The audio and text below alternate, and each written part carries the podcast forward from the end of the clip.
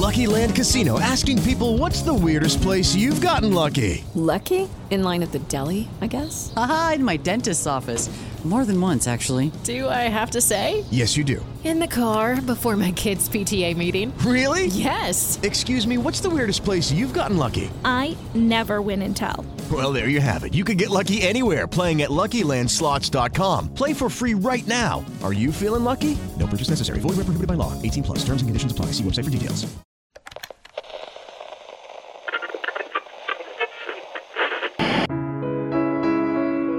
Sono le 5.15 del mattino e urlo il comando sganciate e il sottomarino scende.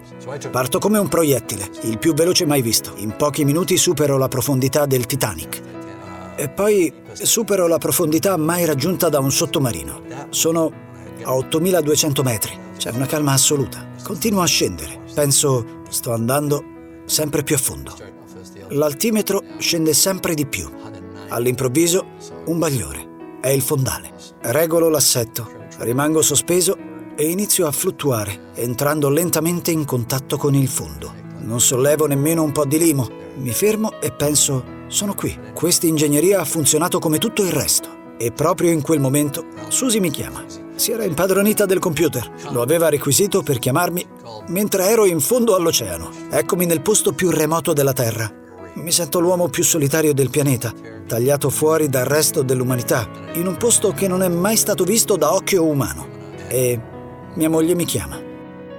È stata dolce, ma che sia di lezione per tutti gli uomini. Pensate di scappare?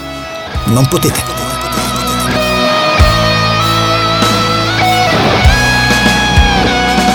Benvenuti nella seconda e ultima parte della monografia su James Cameron.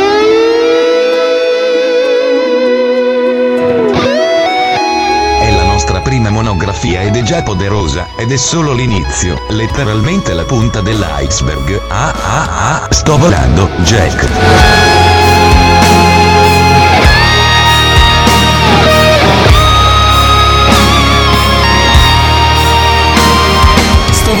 Jack, sto volando. Finalmente riusciamo a finire sta cazzo di monografia dopo un po' di impegni e qualche problema tecnico che non staremo qua a raccontarvi per non tediarvi. Finalmente. E invece lo raccontiamo, lo raccontiamo. Ma Noi no, questo episodio. Poi non voglio raccontarlo, cazzo. Questa seconda parte di monografia l'avevamo già registrata, ma mh, per varie vicissitudini, sfighe varie, eccetera, che colpiscono il mondo, compresi noi, cani di paglia, la registrazione se n'è andata. Esatto. Esattamente come Jack è affondata in È affondata la- veramente, congelata. Oceano proprio. gelido congelato e quindi siamo qui a rifarla e la rifaremo meglio perché questo Assolutamente, assolutamente. Coglieremo l'occasione per farla proprio alla perfezione. Bene, in questa puntata parleremo quindi di True Lies, Titanic e Avatar, cioè gli ultimi tre film che ci rimangono da raccontare del buon Cameron. Partiamo subito col primo, che è True Lies del 94, con ancora una volta Schwarzenegger protagonista dopo Terminator 2. Eh, film che racconta la storia, diciamo, di questo rappresentante, non so di cosa, non mi ricordo, di computer, mi sembra. Beh, un uomo con una vita apparentemente normale, per non dire noiosa. Che in realtà nasconde un segreto, cioè è un agente segreto della CIA eh, a caccia di pericolosi terroristi islamici. Ovviamente sua moglie, interpretata da una stupenda Jamie Lee Curtis, e sua figlia non sanno assolutamente niente di questa cosa, vivono la loro vita in questo classico contesto um, borghese americano, tipo eh, quartiera, la American Beauty per intenderci, eh, ignare che loro, che mm, il padre di famiglia sia un agente segreto. A un certo punto Schwarzenegger comincerà a sospettare che la moglie lo tradisca e utilizzerà niente poco di meno che i mezzi della sua agenzia, cioè i mezzi della CIA, per spiarla e per scoprire se effettivamente lo sta tradendo. E sarà lì che i due mondi si scontreranno, diciamo questa grande linea è la trama di un film che è l'unica commedia action mai girata da Cameron. Rimane tutt'oggi un unicum da questo punto di vista. Eh, per quanto lui abbia sempre inserito degli elementi di, di- di ironia in tutti i suoi film, persino in Titanic, voglio dire, ci sono delle, delle parti dove si ride, delle parti per dire comiche. Eh, però True Lies a tutti gli effetti resta l'unica commedia che lui abbia mai girato, una commedia ibrida comunque, una commedia action eh, che si distingue da altri film della stessa tipologia perché ehm, spesso magari film che mischiano la commedia con l'action, la commedia con l'horror, spesso la parte action quando subentra risulta un po' carente, vuoi vuoi per limiti tecnici del regista, vuoi per capacità, limiti di capacità dello stesso regista che si trova meno a suo agio a girare quel tipo di scene, invece qua Cameron chiaramente nelle scene d'azione brilla di luce propria, anche perché parliamo di un film che è costato tipo 100 milioni e veniva dall'esperienza di Terminator 2, quindi eh, fuoco e fiamme, e nelle parti comiche brilla altrettanto perché si dimostra un regista che sa girare anche le scene di commedia alla perfezione. Esatto, esatto, esatto, tutto verissimo, ricordiamo che eh, appunto il budget di 100 milioni, True Lies è il primo film della storia del cinema a eh, arrivare a quel tipo di budget. E quindi dà anche l'idea di un Cameron che appunto venendo da T2 aveva praticamente eh, carta bianca, aveva budget illimitato, poteva fare quel che gli pareva e ha deciso curiosamente di fare una commedia romantica. Che tra l'altro nelle parti di commedia ha proprio eh, le caratteristiche più classiche di quella che è la commedia degli anni 90 e degli anni 80, cioè le commedie ad equivoci. Mm-hmm. Eh, ricordiamo che appunto eh, durante tutto il film si crea un equivoco costante eh, del, tra il rapporto tra i due protagonisti, eh, entrambi insomma iniziano a pensare dell'altro qualcosa di non vero. Eh, Jamie Lee Curtis pensa di Schwarzenegger che la voglia tradire e quant'altro. Eh, sempre degli anni 90 ha alcune caratteristiche chiave, cioè sempre del cinema degli anni 90. Per esempio, eh, il personaggio di Jamie Lee Curtis. Eh, proprio come tanti protagonisti dei film degli anni 90 è insoddisfatto della propria vita eh, non una vita diciamo mh, particolarmente dura, più che altro una vita monotona, una vita mm-hmm. fatta di una quotidianità ripetitiva, dei classici mobili dell'IKEA, esatto, proprio come eh, in vari film degli anni 90, pensate a Fight Club, Matrix. pensate a Matrix, pensate American ad American Beauty, Beauty. Eh, tutti i film in cui i protagonisti sono alienati dalla propria quotidianità di medio-alta borghesia, però possiamo mm, dirlo, sì, cioè sì, nessuno sì. vive la fame, nessuno ha dei gravi problemi. Mm e eh, Cameron prende questa grande caratteristica de- degli anni 90 e la declina sotto forma di una commedia che però non dimentica mai mai mai e poi mai la sua anima action. Pensate anche solo la famosa scena del ponte che Cameron ha deciso di appunto far esplodere realmente, eh, perché questi fanno i grandi registi, fanno esplodere le cose. Perché fare le cose eh, per finta era troppo classico. Fare le cose per finta, sì, è orribile. Aveva appena sviluppato praticamente i più grandi effetti speciali dell'esistenza, ma lui ha deciso comunque di far brillare un ponte perché diciamo la tangibilità di certi effetti non è replicabile ancora oggi a 30 anni di distanza del digitale. Io mi immagino, lui, film, che, mi immagino lui che è andato dai produttori e ha detto voglio fare un film più tranquillo, una commedia. Ah, bene, James. Quindi hai deciso deciso di fare qualcosa di meno impegnato, di più rilassato, sì. Eh, una delle ultime scene, secondo atto, sarà un ponte che viene che salta per aria. Ah, ok. Cazzo, non Ah, ma la facciamo in digitale? No, no, no, avevo mm, pensato no, a un no, ponte vero. Eh, altra cosa molto interessante da inserire eh, nel discorso è eh, in che parte della carriera eh, di Schwarzenegger si va a inserire il film e cioè che Schwarzenegger venendo appunto da ehm, questa parte di carriera dedita all'action, dedita a ruoli anche molto impegnati se vogliamo, eh, sempre, pur sempre rimanendo nel cinema di genere.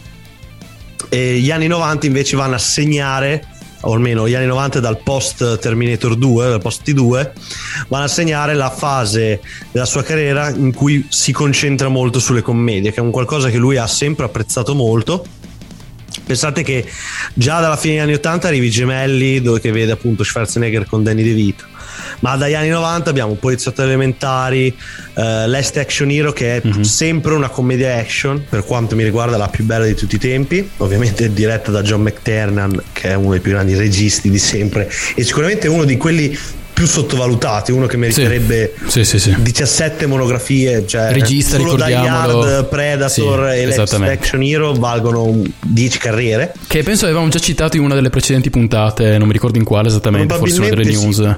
L'avevamo sicuramente già sì, citato. Sì.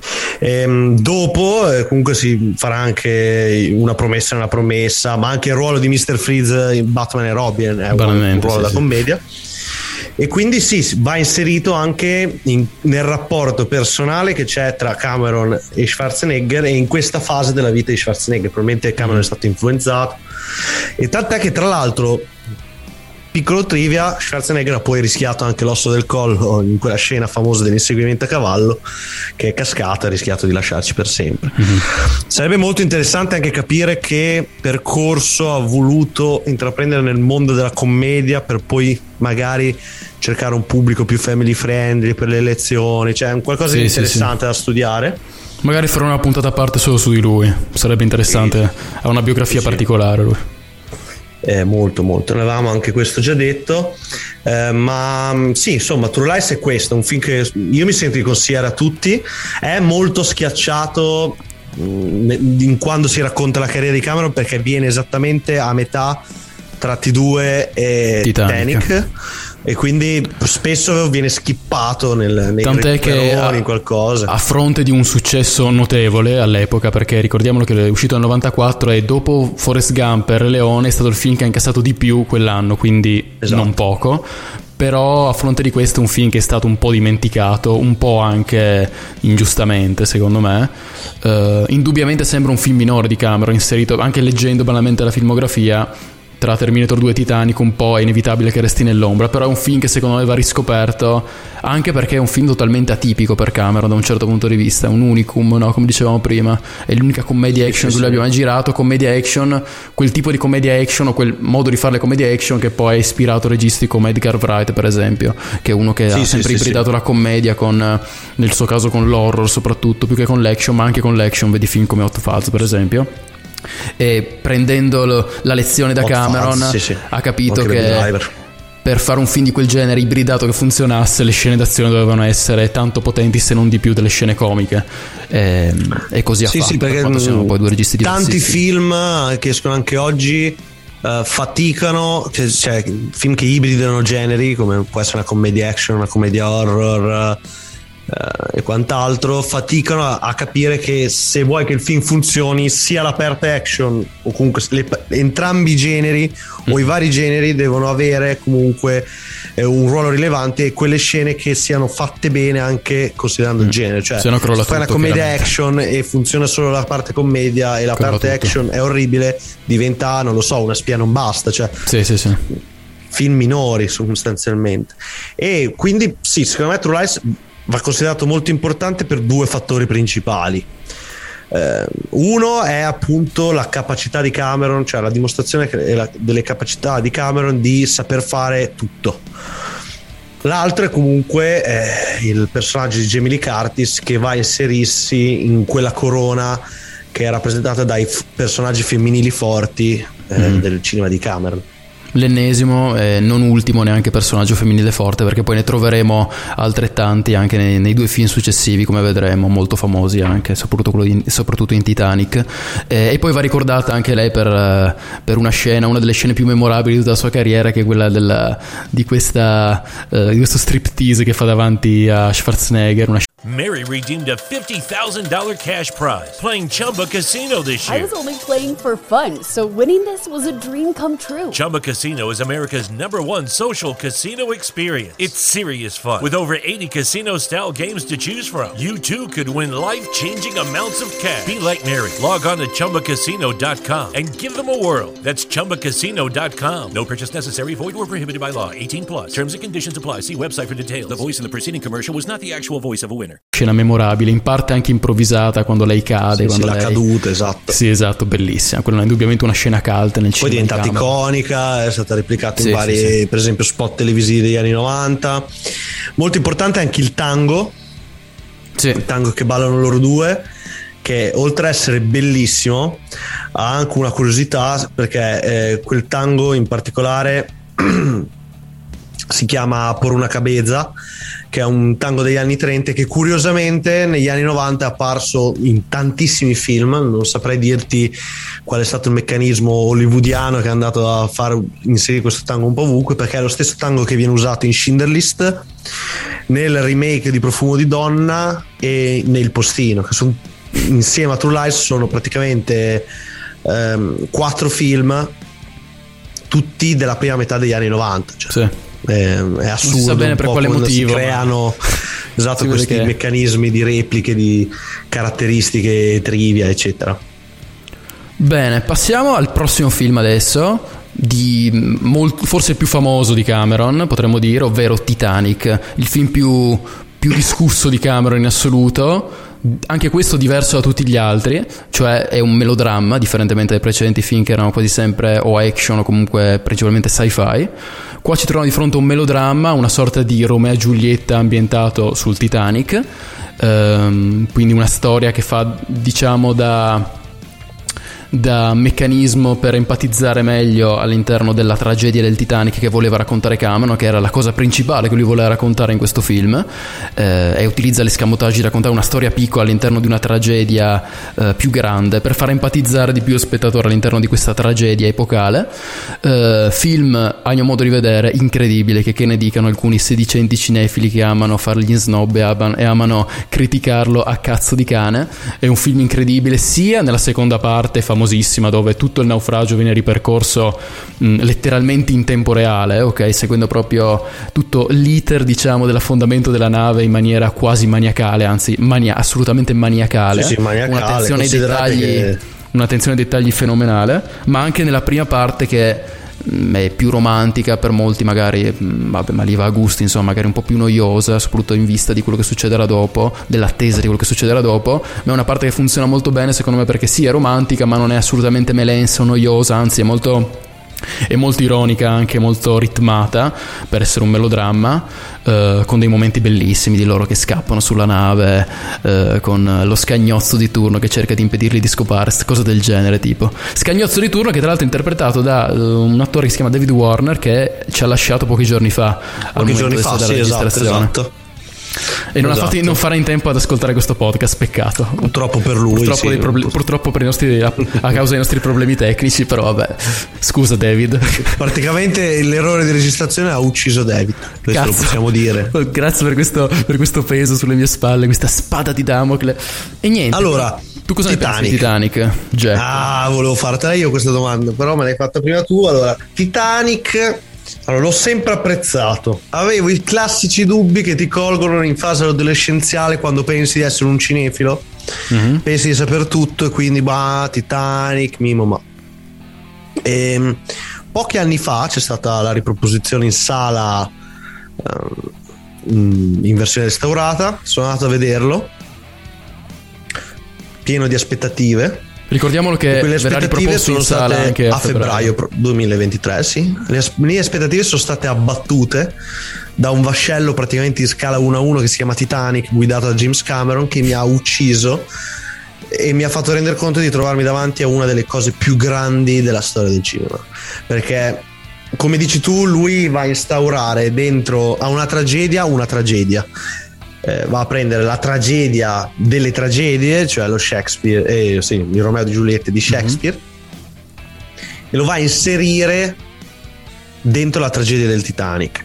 E la cosa incredibile è che entrambe si fondono alla perfezione in questo gigantesco melodramma in costume, dove tutta la prima parte melodrammatica è perfetta, non perde un minuto, non ha un rallentamento. E anche la camera, che è l'unica cosa che conta, cioè l'immagine in movimento si muove costantemente con loro, li segue, li ama, li abbraccia, li divide, li riunisce loro due fantastici. Uh, loro due, vabbè, di stiamo Parliamo di, cioè, di due attori, DiCaprio due stelle del cinema, Winslet, sì, sì, sì. All'epoca in piena ascesa, tra l'altro, in loro, sì, uno dei loro primissimi lui... ruoli, forse il ruolo che li ha lanciati, potremmo dire tranquillamente. E la cosa molto divertente è che DiCaprio praticamente nell'arco di un anno ha fatto due volte Romeo, perché ha fatto Romeo più Juliet di sì, Baz Luhrmann e Jack in Titanic, che è chiaramente Romeo. Che io sarò impopolare, ma veramente il film di Baz Luhrmann mi fa cagare come tutti i film di Baz Luhrmann quindi io considero Titanic Invece, il primo vero film di James Cameron di, di, di Caprio scusate cioè. ovviamente a me piace anche Romeo più Giulietta ma di questo ne parleremo in una ne parleremo in un'altra puntata, puntata. Ehm, cosa stavo dicendo che in più dopo questa oretta di melodramma lui a 2 ore 30 2 ore 40 dalla fine decide di far cocciare il, la sua barca con l'iceberg e da lì in poi è incredibile perché proprio 2 ore 30, 2 ore 40 è il tempo che ci ha messo il reale Titanic nel 1912 a inabissarsi. E lui ricostruisce tutto questo ehm, tutto questo contesto tutto questo gigantesca tragedia con una capacità di attenzione al dettaglio, di ricostruzione delle ambientazioni, di, di, di uso degli effetti speciali e non solo digitali, ma proprio gli effetti speciali, la ricostruzione, l'utilizzo di modellini, eccetera, senza però allo stesso tempo, anche in questa parte, perdere di vista la storia, i suoi protagonisti. esatto. I suoi protagonisti. Lì è, è proprio una lezione, una lectio magistralis di come si fa un colossal, perché Mhm. probabilmente Titanic è l'ultimo vero grande colossal inteso in- proprio di stampo classico come tipo di produzione di Hollywood. Ed Mi è ricorda un po' uno di quei film del passato, un po' via col vento e via dicendo. Sì, la Cleopatra di lì, Sì, sì. Sterlo, sì, sì, molto film lunghi, lunghissimi, molto- enormi. Costati, E lui- di Dio. Esatto, e lui nonostante ci applichi tutta la consapevolezza di un cinema moderno, soprattutto all'epoca, ha proprio quell'ampio respiro da colossal della Hollywood classica, no? Ed è un qualcosa veramente di esagerato, soprattutto visto in sala è pazzesco. Poi io capisco eh, per alcuni dell'epoca soprattutto l'aver vissuto il trauma un po' di Titanic perché praticamente per 12 mesi non si è parlato d'altro Sì, immagino. eh, e non si è parlato d'altro del- che del- della DiCaprio mania però allo stesso tempo non va dimenticato che eh, magari noi pensiamo che Titanic per assurdo sia mal, mal parlato, mal vociferato da alcuni però la, diciamo, l'accoglienza che ha ricevuto in Mm. quegli anni è diventato il più grande incasso della storia del cinema e uno dei tre film, anzi all'epoca il secondo film ad aggi- aggiudicarsi 11 statuette all'Oscar Mm. dopo Ben Hur. Sì, sì, quindi accoglienza, diciamo, unanime, sia di pubblico che di critica. Sì. Secondo me, più che altro, mh, io la vedo così: un film è uno di quei film che viene dato un po' per scontato a volte. Cioè il grande Sì. classicone che uno dice ok Titanic, vabbè ok Titanic un cazzo, io vi invito ad andare a riguardarvelo magari se non lo vedete da parecchi anni, perché è un film veramente non è un una banale melodramma che ha avuto tanto successo di pubblico per via di DiCaprio e basta o per via della tragedia del, dello- della Anche trama perché DiCaprio in realtà ha avuto successo grazie a Titanic. Esatto, esatto. O per la canzone di Celine Dion che è diventata una hit. Cioè è un film che è proprio interessante dal punto di vista cinematografico per un'infinità di motivi che potremmo stare qua tutta la sera a elencare, a partire dall'utilizzo degli effetti speciali avveniristici. Io mh, ho sempre in mente sta scena, la cito sempre ogni volta che parlo di Titanic, di della scena del corridoio che si riempie d'acqua, c'è questa carrellata velocissima e quella scena è fatta con un cazzo di modellino e non sembra neanche lontanamente. sì, per un con le porte che vengono 97, sfondate, sì. Esattamente, bellissimo. Pure la scena in cui la nave affonda quando si inclina e si spezza a metà è una scena assurda ed è una lezione su come vanno girati i film catastrofici perché riesce a, mi- a mischiare il set Poi reale, il considerate set che- col green- cioè tutto, i modellini, Sì. la computer grafica, Ma senza mai che- capire dove, dove è cosa, dove è reale, dove no. È incredibile. Ma pensiamo che il 70%, una roba tipo il 70-80% della nave è stato ricostruito in scala 1 a 1. Sì. Cioè un qualcosa che non ha senso. Poi Una allora, quantità da di luci, parte, tra l'altro, una cosa figa è anche la quantità di illuminazione della nave, perché lui voleva che ci Sì. fossero più luci possibile, perché si voleva che si vedessero bene i volti anche delle comparse. Quindi Sì, la sì. nave è overilluminata anche per questo. Perché anche la profondità di campo di ogni immagine. Sì, sì. Per esempio quelle dell'interno del ballo, dei vari balli in realtà, Mhm. eh, o delle scene di, di gala, eccetera. È impressionante. Tu riesci a seguire, a vedere una quantità di, di personaggi quasi illimitata, nonostante magari non abbiano ehm, alcun ehm, primo piano, alcuna linea di dialogo, e poi sono gli stessi che magari rivedi sempre sugli sfondi durante l'inabissamento. Cioè Sì, tu- sì, ti sì. fa vivere proprio la tragedia di tutto l'equi- cioè di tutto Mhm. i passeggeri, di tutto l'equipaggio. Senza la necessità di andargli a dare eh, screen time effettivo, linee di dialogo per lasciare il focus sui suoi protagonisti. Ma se tu lo riguardi per l'ennesima volta, sei in grado di ricostruire eh, quei giorni di viaggio e la tragedia anche di molti, molti altri personaggi. Sì, sì, sì. È una roba, è una roba che a volte richiama un po' la, la scena del matrimonio del padrino, no? Che se tu ti concentri su un singolo personaggio qualsiasi, puoi vedere il percorso che fa durante il matrimonio.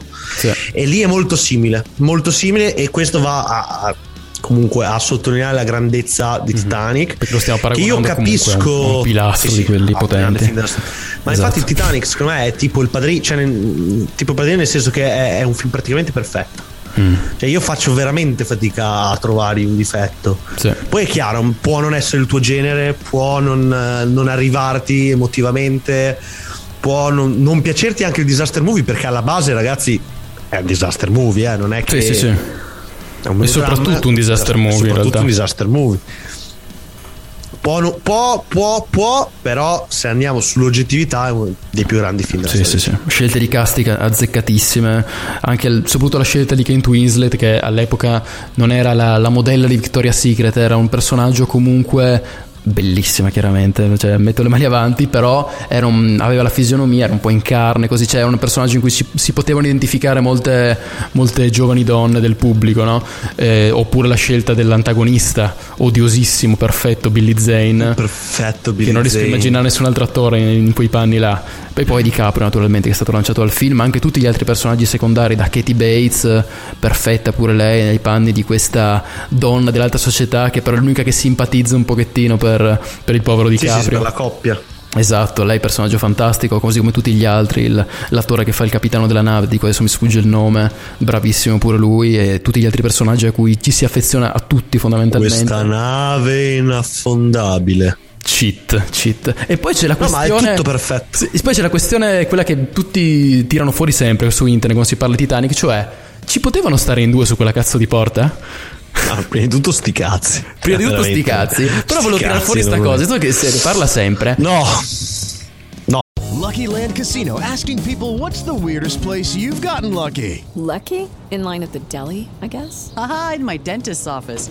More than once, actually. Do I have to say? Yes, you do. In the car before my kids' PTA meeting. Really? Yes. Excuse me, what's the weirdest place you've gotten lucky? I never win and tell. Well, there you have it. You can get lucky anywhere playing at LuckyLandSlots.com. Play for free right now. Are you feeling lucky? No purchase necessary. Void where prohibited by law. 18 plus. Terms and conditions apply. See website for details. HIV is still an issue in Montgomery County. The more open we're able to talk about HIV, we treat it like any other health prevention. PrEP stands for pre-exposure prophylaxis. People who are not HIV positive, who may be at high risk for contracting the disease. This is a good choice for you. It's just a way for you to sort of take control and say, I'm going to do this to protect myself. Do it for them, do it for you, Montgomery County. Learn more about PrEP, the HIV prevention medication. Visit doitforumc.org. No, Ragazzi, no, per un motivo, no. perché tanto Cameron è praticamente un ingegnere, quindi sicuramente lo sa meglio lui. Esattamente, esattamente. Basta, è un ingegnere cioè. mancato, un nerd, figurati se lui, cioè, ha creato, crea navi, crea tecnologie per andare in fondo al mare. Adesso volete insegnare a fare una zattera. Cioè, io impazzisco. cioè, cioè, io, no, io sto roba qui impazzisco, impazzisco, matti, impazz- sì. ma proprio perdo la testa. Ma, ma poi, tra l'altro, c'è anche, c'è anche, la scena dove loro salgono in due sulla porta e la porta affonda. E lei dice: Allora non, lui dice, ok, allora sto giù. C'è poi la scena esplicativa e la gente comunque deve rompere i coglioni su sta roba qua. Sì, cioè, te la cioè, sapeva già che avrebbero rotto i coglioni, quindi ha fatto anche il bignami di lei che glielo dice, ma la gente ha comunque rotto i coglioni dopo. È, incre- è incredibile, impazzisco. Cioè, dopo proprio. due ore e mezza di. Questa nave inaffondabile. Cheat. dopo due ore e mezza di spettacolo puro, la gente è però, è però la, la porta che è però, ma, ma vaffanculo, guarda. Che rompicoglioni. Bello, il film è bellissimo. Io pianto tantissimo. Però la porta che va giù, però il marinaio con eh, l'orologio ma moderno poteva salvarsi, ma perché non si è salvato? Oh, culo, Cazzo, vai. cioè, imparate a guardarvi i film e non rompete i coglioni al prossimo. Porco. No, ma quello lì dip. rientra veramente nell'apoteosi tra l'altro secondo me tipicamente italiana. Sì, sì, sì, sì, sì, sì. Di eccessiva attenzione alla trama e non alle immagini. Ai famosi buchi di sceneggiatura. Poi ne riparleremo con dire. Avatar, ne riparleremo con Avatar perché lì ha ancora un ruolo più importante. Sì, hai voglia lì. Ma andiamo avanti con questo grande Titanic. Boh, di Titanic in realtà abbiamo detto più o meno tutto. Volevo chiudere con questo bel vaffanculo a chi lo critica e soprattutto a chi lo critica per quella stronzata inenarrabile della porta che doveva galleggiare, non doveva galleggiare, poi non ho capito neanche se è una porta, una sì, cazzinizzata. Sì, vabbè, in, in, pratica comunque è l'esempio perfetto di un essere umano che ha seguito la sua ossessione per l'acqua, per i fondali, eccetera, ha ripreso uno dei punti più importanti della storia delle imbarcazioni, eh, e alla fine della fiera proprio dell'utilizzo dei fondali perché poi il, il, il, documentario sul Titanic lui ha dato un contributo fondamentale per poterlo realizzare, ripescare oggetti sul fondo, andare Sì, a le riprese recuperare iniziali del Titanic che si vedono sono effettivamente tutta quelle del vero Titanic. So- e vero roba Titanic che non era mai stata fatta prima, roba che non era mai stata fatta prima, quindi ha preso il suo nerdismo scientifico per i fondali marini, eh, per i, mm, diciamo i relitti, eccetera. Ci ha collegato la sua capacità di realizzare un colossal, tra l'altro un disaster movie action, ci ha inserito una tragedia shakespeariana quanto volete, ma che funziona perfettamente dal punto di vista melodrammatico, con gli attori giusti, il cast giusto, le luci giuste, il budget giusto, il ritmo Cosa vuoi di giusto. vuoi E di ha realizzato uno dei più grandi film della storia del cinema, che è diventato il più grande incasso della storia del cinema e il film più premiato insieme ad altri, pochi, all'epoca solo uno, oggi sono due insieme a lui, più premiato della storia del cinema. Basta, cioè di cosa gli vogliamo dire? Non c'è altro da dire. Non c'è altro da dire. aggiungere. Con l'ennesimo personaggio forte di James Cameron, quindi ancora una volta un'altra cosa che ritorna dalla sua filmografia, un altro dei suoi elementi che lo distinguono come autore, no? la, la rappresentazione di personaggi femminili forti e cazzuti, che infatti eh, è quasi lei che tiene le redini alla fine della storia. Tutti i vari bivi della trama in cui lei poteva salvarsi, alla fine dice no, col cazzo, decido io quando mi salvo, quando non mi salvo chi si salva, e lei mh, parte per la tangente, Sì, sì, è- ma- lei a dirigere. Cioè, diciamo pure tranquillamente che l'unica cosa che ha fatto Jack eh, nell'economia di motore narrativo di Titanic è stato vincere un biglietto a carte. Sì, fondamentalmente Col sì. senno di poi probabilmente non avrebbe voluto vincere, ma questa è un'altra storia. Sì, sì. Tutto il resto della trama, tutto il resto di quello che voi amate tanto, che è la trama, è guidato, è proprio letteralmente guidato da Rose. Cioè, è Rose che alla fine si innamora di uno più povero, Mhm. è Rose che combatte contro la sua famiglia perché lui non è il suo- del suo stesso ceto sociale. Non è la è classica donna in pericolo, ecco. No, col, anzi, col cazzo, il Col cazzo. contrario, perché cioè, è Rose che eh, decide di, di andarci a letto con tutti i rischi che ne corre e soprattutto è Rose che aveva il culo su una cazzo di zattera per salvarsi, decise di scendere, andare sul fondo della nave, liberare DiCaprio ammanettato, cioè di- liberare Jack ammanettato e alla fine affondare con lui rischiando 50-50, eh? non è Sì, che lei eh, stava in una sauna. Ed è lei che si salva gelava. insieme ad altri quattro gatti perché decide di non morire lì e decide Esatto. di andare a nuoto fino al cadavere del tizio del fischietto e soffiare, Esatto. farsi salvare. E proprio. soprattutto, e soprattutto è Rose la narratrice. Sì. Cioè, più di così, cosa vogliamo dire? Sì. E se noi facciamo un bel bignamino con i film di Cameron, abbiamo Ter- primo Terminator che ok, eh, Linda Hamilton ehm, a.k.a. Sarah Connor Final è Girl. una, una Final Girl, una screen queen più cazzuta della media, ma vabbè. Andiamo avanti, Aliens. Lui prende la Ripley di Sigourney Weaver, che era una Final Girl, una screen queen, e la rende un'eroina action, piazzandogli un mitragliatore, una bambina da salvare in mano e facendogli uccidere tutti gli alieni che un gruppo di mercenari non riesce a uccidere. In The Abyss, comunque, lei è letteralmente coprotagonista e per certi versi in realtà molto più protagonista di quanto non sia Ed Harris. Harris. In Terminator 2 Sarah Connor fa lo stesso percorso di Ripley e diventa Una macchina da guerra. la villain, cioè nel senso a tratti ha quasi Sì, sì, la sì. connotazione da villain, è veramente la vera action eh, hero. Ha quasi più un film, atteggiamento molto più- materno Schwarzenegger rispetto a lei. Ha nel- più un- esatto, Come dicevamo nella esatto. puntata prima. Il T800 è più materno di quanto non sia eh, Sarah Connor e Sarah Connor è più spietata sicuramente del T800 Jamie Lee Curtis, altra donna eh, cazzuta che donna spacca cazzuta. il vetro della sala dell'interrogatorio perché dice basta domande, avete rotto i coglioni, andate a fanculo. Esattamente, e qui abbiamo Rose che anche in un film melodrammatico è l'eroina action alla fine ed è la narratrice ed è il motore portante del film. In Avatar, come vedremo, praticamente ci sono solo fem- personaggi femminili forti, da Sigourney Weaver alla protagonista, eh, la stessa, gli stessi, mh, come si chiamano? Javi? Come si chiamano? I Navi. i Navi. Gli stessi Navi sono una società praticamente matriarcale che è dedita alla na- madre natura e quant'altro. E, e anche nella sua vita privata lui ha sempre cercato un certo tipo di modello di, di- di donne, se vogliamo, perché eh, è stato sposato con Catherine Bigelow, che è una delle più grandi registi eh, donne della storia del cinema recente. Tra Ehm, parentesi, è- tra parentesi lui ha scritto Strange Days eh, tra, mi pare poco prima di Titanic, insomma, del Tra 95. l'altro Catherine Bigelow, che Catherine è Bigelow. mia- veramente una delle mie regi- registe preferite, maschi, femmine, proprio autrici mm. eh, per eccellenza e secondo me gli dovremmo dedicare una monografia, ma, eh, e in più è stato poi sposato con Linda Hamilton, quindi ha sempre ricercato e sempre visto all'interno della sua vita e poi inserito nei film eh, una tipologia di donna che è molto lontano dallo stereotipo soprattutto del cinema americano mm-hmm. ed è interessantissimo, è innegabile nonostante qualcuno nelle alcune fasi della sua carriera gli abbia dato del regista misogino cioè sì, sì. è follia, follia totale proprio ma passiamo adesso al film successivo, è l'ultimo film per adesso uscito di, di, di Cameron, ovvero Avatar, uscito nel 2009-2010 da noi. Uh, film anche questo molto discusso, film anche questo di grande successo, film anche questo che vorrei chiederti cosa ne pensi Jack? Allora, Avatar una domanda difficilissima. Um, cosa ne penso? Ne penso che è un film che amo molto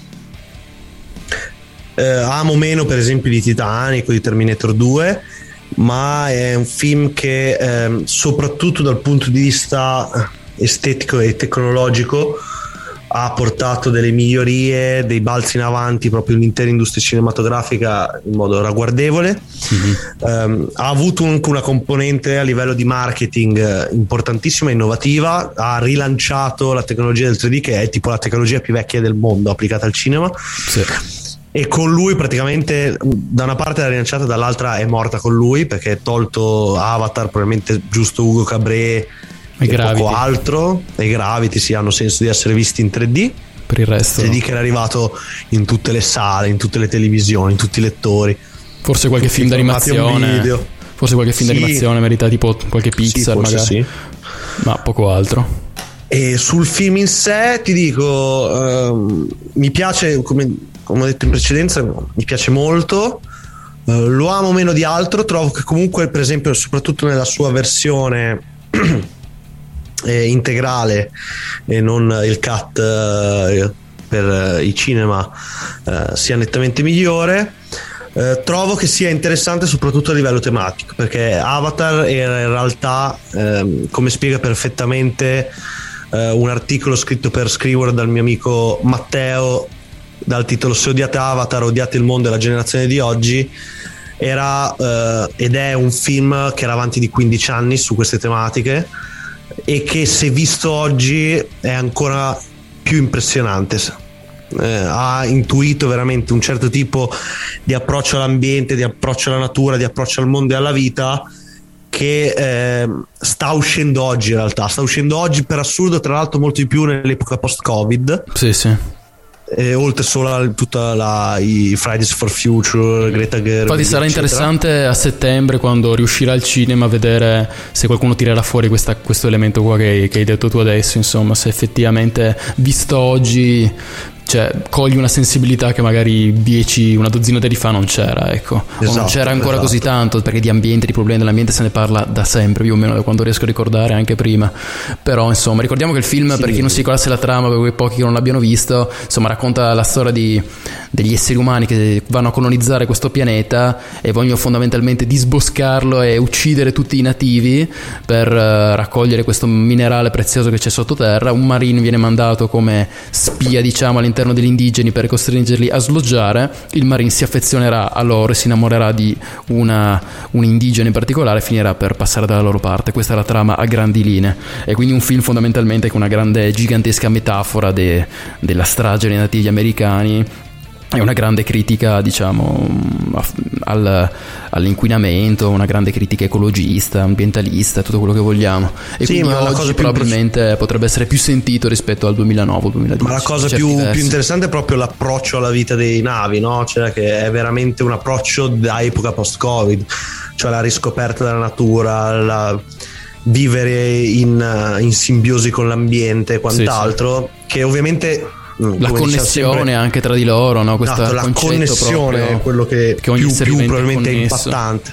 Sì, sì. È la parte veramente nuova, è quella perché anche eh, la connessione aveva probabilmente intuito anche la connettività di internet eh, prima che arrivasse, ma l'aveva collegata al tema ambientale. È veramente interessante. Sì, non era avanti solamente dal punto di vista tecnologico, ma in parte anche dal punto di vista tematico per certe cose. Sì, poi sulla trama, ovviamente, eh, le critiche uscite all'epoca e poi richiamate per esempio dai primi recensori su YouTube e quant'altro, sì. eh, soprattutto italiani, perché ripetiamo è un problema quello legato alla trama che si è diffuso in tutto il mondo, ma che almeno da quel che vedo io in Italia eh, soprattutto in un certo tipo di critica che avviene su, sui mezzi digitali e quant'altro, è molto presente, e cioè che tutti quanti hanno fatto il riferimento classico di ah ma è Pocahontas con gli alieni o roba del Pocahontas genere. Pocahontas balla con i lupi anche se vogliamo.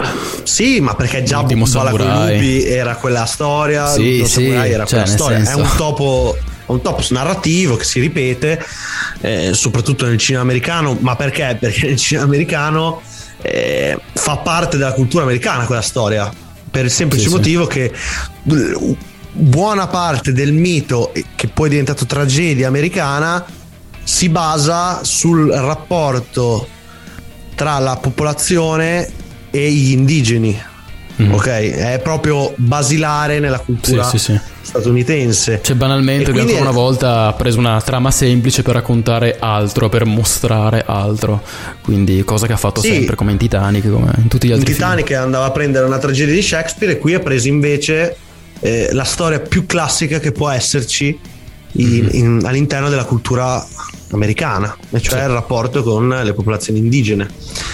Eh, il fatto è che molti si sono concentrati su quello e non sulla capacità di narrare con immagini, soprattutto in un ambiente che lui ha eh, dovuto e voluto ricostruire praticamente tutto digitalmente. Eh, ricordiamo che per esempio Avatar in realtà la storia era pronta con un copione di 80 pagine già nel 96, prima sì, dell'uscita sì. di Titanic, ma non esisteva la tecnologia per poterlo realizzare. Mm-hmm. E quindi lui ha dovuto aspettare di avere i mezzi necessari per farlo esattamente come lo aveva nella sua immaginazione. Allora, sì. ti dico quello che penso io di Avatar così. Io lo. Allora, è un film che ho sempre apprezzato tantissimo, che ho visto un milione di volte con, con mia sorella, con la mia famiglia in generale, anche se poi visione dopo visione tendeva a scendermi un pochettino, nel senso che l'impatto che ho avuto la prima volta che l'ho visto al cinema non era lo stesso che ho avuto l'ultima volta che l'ho visto a casa, chiaramente, però secondo me è, un, è veramente un gran bel film. Forse ecco, rispetto ad altri film di Cameron, probabilmente non lo colloco ai vertici della sua filmografia. Se metto a elencarli tutti, effettivamente Mm, cioè Terminator 2 lo preferisco, Titanic lo preferisco, uh, Aliens anche, quindi magari un'ipotetica classifica non sarebbe Vertici, ma è un, sicuramente un grandissimo film e mm, personalmente attendo tantissimo i sequel, soprattutto quelli che saranno diretti da Cameron, perché a quanto pare non saranno tutti diretti da Cameron, forse, così si vocifera. Perché mm. saranno quattro sequel, tipo i primi due, il, il, secondo e il terzo sicuramente diretti a lui, il 4 e il quinto sono un po' un'incognita, ma in sì, generale penso siano cioè... un po' un'incognita arrivati a questo punto. Ma sì, ma perché la maggior parte dei siti ha subito riportato non... Cameron due punti non dirigerò, dirigerò Avatar 4 e 5. Sì, sì. In realtà, se uno Tutto va a leggere l'intervista, semplicemente ha detto: Boh, adesso ho il 2 e il 3, poi vediamo se li faccio io. Ma il sottotesto in realtà poi vediamo se si faranno anche. Sì, sì, esatto. Ovviamente è un progetto da, da talmente budget, talmente tempo che eh, bisogna vedere innanzitutto come vanno il 2 e il 3. Anzi, innanzitutto come va il 2 mm, per sì. capire.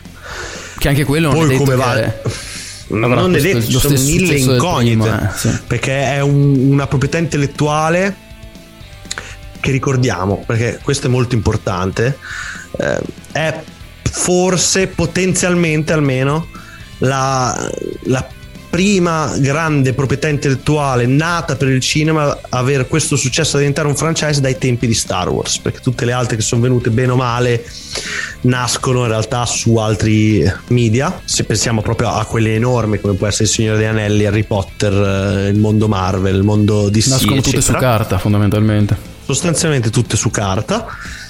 Eh, l'eccezione per eccellenza è Star Wars, poi se vogliamo ci possiamo inserire Mad Max, ma un altro tipo mm-hmm. di popolarità nel mondo mainstream. E non ha avuto quegli incassi lì comunque. E cioè non ha avuto mai quegli incassi, mai quel, quel, livello di successo. Qui invece parliamo in potenza nella prima vera proprietà intellettuale nata per il cinema che si va a scontrare e che va potenzialmente a raggiungere appunto i livelli di guerre stellari. Mm. Quindi sarà molto interessante da capire come eh, un sequel di un film uscito alla fine 13 anni prima verrà recepito dal pubblico. Soprattutto di un film che ha avuto sì il più grande incassi di tutti i tempi, ma che almeno all'apparenza, perché poi non lo sapremo finché non uscirà il sequel, o almeno finché non tornerà il primo Avatar nelle sale, non ha raggiunto quel livello di popolarità all'interno del, mm, del pensiero di massa, no? Mm-hmm del, della popolazione sì, sì. di, di, mentalità del pensiero collettivo, cioè non è un qualcosa che ha sfondato quel tipo di porta all'apparenza. Poi magari scopriremo che in realtà Avatar è stato il film di una generazione che tutto il mondo non fa che attendere il sequel. E almeno io sono così. Io anche assolutamente. Però è tutto da vedere in, a livello mainstream diciamo. Perché comunque la percezione che sento è un po' dubbia in realtà. Cioè non sento questo hype sento più hype tipo per la serie del Signore degli Anelli che per è anche più vicina. 2. sì è anche più vicina, però comunque parliamo sempre dell'ultima parte dell'anno. Per Avatar 2 sento meno vibrazioni eh, diciamo esaltata. Quindi tutto da vedere. Io personalmente lo attendo tantissimo. Uh, per quanto il trailer fosse magari meno impattante di quanto uno p- potesse aspettarsi da un certo punto di vista, a livello tecnico mh, trovo che già, già dal trailer dove gli effetti speciali sono ancora in parte provvisori, cioè già è poderoso, incredibile, già con un salto netto rispetto al primo e poi mi affascina troppo questa cosa che ritorna comunque all'ambientazione sua, cioè gli oceani, no? il mare, sì, l'acqua sì, sì. e c'è una scena che sembra veramente una fusione tra Titanic e Avatar con loro che stanno scappando da questa sorta di astronave, nave, qualsiasi cosa sia che sta affondando ed è incredibile. Tra l'altro sarà interessante capire anche due cose. La prima è narrativamente cosa farà, perché molto si vocifera sul fatto che lui, in realtà Avatar 2 sia ambientato molto dopo il primo, che si salta una generazione, eh, che alcuni personaggi ritornino in realtà come menti, come cose, che però non, non è un sequel, diciamo, in linea così diretta, non, non, gli eventi non iniziano subito alla termine del primo, quindi sarà ben da capire anche narrativamente di cosa parlerà e l'altra parte della mia curiosità deriva dal fatto di un'intervista tempo fa fatta da Cameron in coppia con Villeneuve post Dune o Dune, mm-hmm. eh, in cui mm, spiegava che lui aveva pensato a dei modelli di fruizione differenti tra cinema e servizi streaming e quindi dei montaggi differenti in cui faceva un esempio, per esempio, che eh, Avatar 2 mm, poteva uscire su Disney Plus in un formato magari di 6 ore più diluito ma meno impattante a livello visivo, a livello di ritmo e una versione cinematografica invece ultra impattante, ultra ritmata, proprio per, in modo da creare delle esperienze diverse. È molto interessante perché tutte le volte che lui è tornato ha sempre rivoluzionato il concetto di industria e di comunicazione, quindi sì. sarà appunto veramente interessante da capire. Ehm, infine, l'ultima cosa è ehm, che volevo rispondere a un po' di critiche che sono uscite già ai tempi del primo Avatar, poi del trailer di questo, e cioè il classico ah, mm, sembra un videogioco, ah, è Unreal Engine 5. Sì, sì, tutte queste stronzate e, qua. E queste sciocchezze qua, quando in realtà... Che, anche, che quasi non si commentano in realtà. Esatto, quando in realtà secondo me il commento perfetto l'ho letto online di Andrea Guglielmino, e cioè che si tratta di pittura applicata al cinema. Mm. Sì. Come se fosse facile poi fare, è tutto il computer, è tutto finto, e cazzo, però sembra vero Vez. Cioè, poi, poi, di che cazzo stiamo parlando? Allora, scusi, film d'animazione, allora tutti i film pieni di effetti speciali, voglio dire, eh, ma sono solo effetti speciali, anche 2001 di Se nello spazio era solo effetti speciali, cosa vuol dire? Dipende se sono fatti bene, se sono fatti male, cosa, cioè, dip- cioè, è proprio una critica alla base che non ha nessun senso, è proprio una stronzata alla base che poi magari sono gli stessi che elogiano magari altri film che hanno altrettanti effetti speciali, tipo Matrix va bene, però Terminator e Avatar no, e non si capisce bene perché. C'è proprio cose che no, no, non stanno né in cielo né in terra. Follia più totale, cioè. E invece... alcuni, avrebbe, alcuni, film avrebbero una superiorità intellettuale che questi film non hanno, perché magari sono film che puntano più alla spettacolarità e meno a riflessioni filosofiche, che poi non è neanche vero, perché comunque Avatar tratta dei temi comunque di una certa profondità, come abbiamo detto, e anche altri film di Cameron. Quindi sono proprio critiche che non stanno né in cielo né in terra. No, e poi soprattutto che in vista di un Avatar 2 sono acritiche, nel senso che non abbiamo visto niente se Sì, esatto. un filmato di un minuto bellissimo. C'è E- passi per. Avatar che voglio dire è uscito, voglio dire, quindi uno può dire il cazzo che gli pare tendenzialmente. Siamo in- comunque in un paese libero, noi almeno, almeno fino al 25 settembre. Ops. però, Ops. Eh, però insomma Avatar 2 cazzo, mm, almeno aspetta che esca prima di rompere i coglioni. Se iniziate già adesso non finiamo più ragazzi, cioè non so. Ma poi allora, eh, diciamo anche una- un'ultima cosa. Avatar 2 sarà il film col più grande numero di versioni differenti distribuite al cinema. Sarà in Ultra HD, HDR, 3D, eh, IMAX, eh, IMAX 3D e quant'altro. Noi cani di paglia lo andremo a vedere e la missione, se eh, nostro signore James Cameron e che Dio ce lo consentirà, sarà quella di fare un viaggio flash a Londra per andare al BFI di Londra, cioè il cinema più figo del mondo, per vederlo, tornare e fare un podcast. Magari, Questa è la mia proposta. magari, visto che apriremo anche il canale Twitch, lo annunciamo, visto che alcune live con alcuni ospiti le faremo su Twitch e dovrò aprire sto cazzo di canale Twitch, mi è venuto in mente, perché sennò come cazzo le facciamo ste live? Probabilmente, probabilmente queste- questa puntata sarà una di quelle che faremo in trasferte, magari, non so, la streameremo anche su Twitch, vedremo, insomma, vedremo, non promettiamo niente perché, insomma, è tutto in divenire, però vedremo, vedremo. Qualche specialino ci sarà. Bene, Bene, Cani di paglia, questa monografia poderosa, la nostra prima monografia, già incredibile come prima monografia, finisce qui. Eh, noi ci vediamo con le prossime puntate eh, dove tratteremo vari argomenti, ci saranno recensioni di Top Gun, ci sarà una recensione barra discussione scontro su Elvis, ci saranno le news, ci saranno altre monografie su E l'arrivo delle prime interviste. E le prime interviste, i primi ospiti, diciamo, di un certo spessore, di cui parleremo di cose molto interessanti. Lascio a te il saluto finale, Jack, come al solito. Allora, il mio saluto, cani di paglia, ehm, è indirizzato a voi che soffrite le ore più calde. Mi raccomando, essendo appunto di paglia, evitate di stare al caldo, evitate di fumare sigarette, eh, evitate di darvi fuoco e il mio consiglio è quello di tuffarvi negli oceani più gelidi e fare la fine di Jack. E porco dio non votate Meloni. Ciao. Ciao, a presto. Questa cani. ricordati di biparla per, per La viperò, la viperò. Però è a molto presto, bello. cane di paglia, a presto.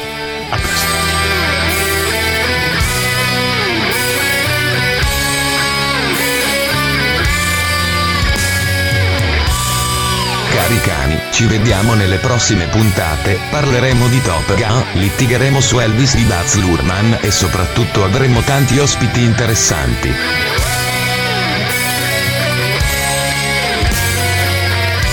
A presto e lunga vita al cinema.